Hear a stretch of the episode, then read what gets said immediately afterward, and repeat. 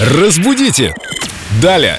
Виктория Полякова, культуролог, эксперт в области русского языка с нами, и мы сегодня ответим на вопрос, который был оставлен в официальной группе Эльду Радио ВКонтакте «Вопросы Виктории Поляковой». Привет, Вика. Привет, друзья. Вопрос тебе от Рауля Великого в группе Эльдо Радио ВКонтакте.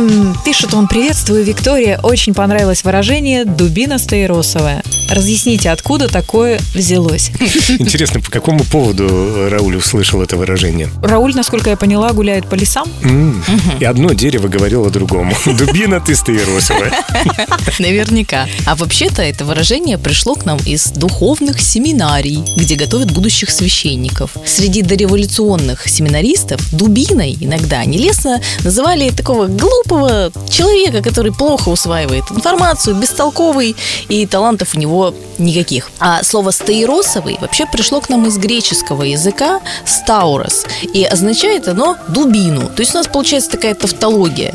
Дубина, стаиросовая, что тоже означает дубина. Ну, есть- Такой бестолковый человек. Дубина дубиновая. Да, именно так. В данном случае у нас есть одна из версий происхождения выражения «дубина стаиросовая» с греческим уклоном. Спасибо, надеюсь, Рауль услышал твой ответ на вопрос, который Рауль задал в группе Эльдо Радио ВКонтакте. Вопросы филологу Виктории Поляковой.